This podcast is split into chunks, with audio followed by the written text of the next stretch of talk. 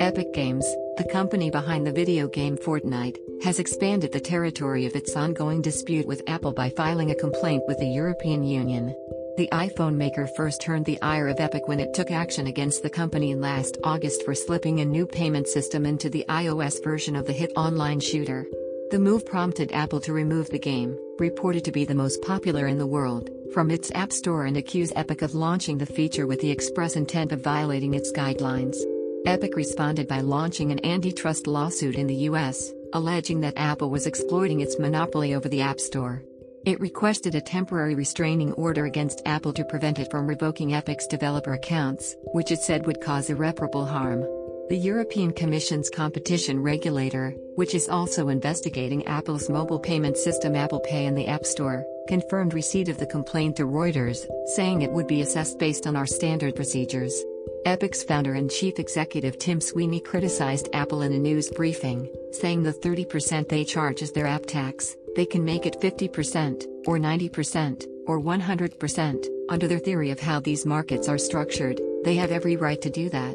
Epic is not asking any court or regulator to change this 30% to some other number, only to restore competition on iOS, added Mr. Sweeney. What's at stake? E here is the very future of mobile platforms. Consumers have the right to install apps from sources of their choosing, and developers have the right to compete in a fair marketplace. We will not stand idly by and allow Apple to use its platform dominance to control what should be a level digital playing field, he added. In its statement, Apple said, in ways a judge has described as deceptive and clandestine, Epic enabled a feature in its app, which was not reviewed or approved by Apple, and they did so with the express intent of violating the App Store guidelines that apply equally to every developer and protect customers.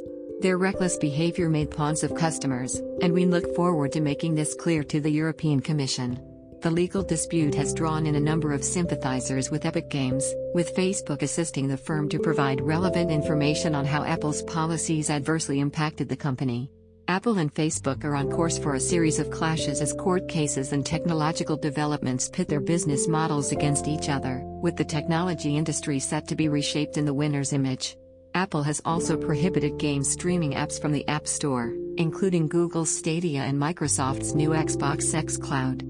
This prompted Microsoft to criticize Apple, saying it stands alone as the only general purpose platform to deny consumers from cloud gaming and game subscription services like Xbox Game Pass. Apple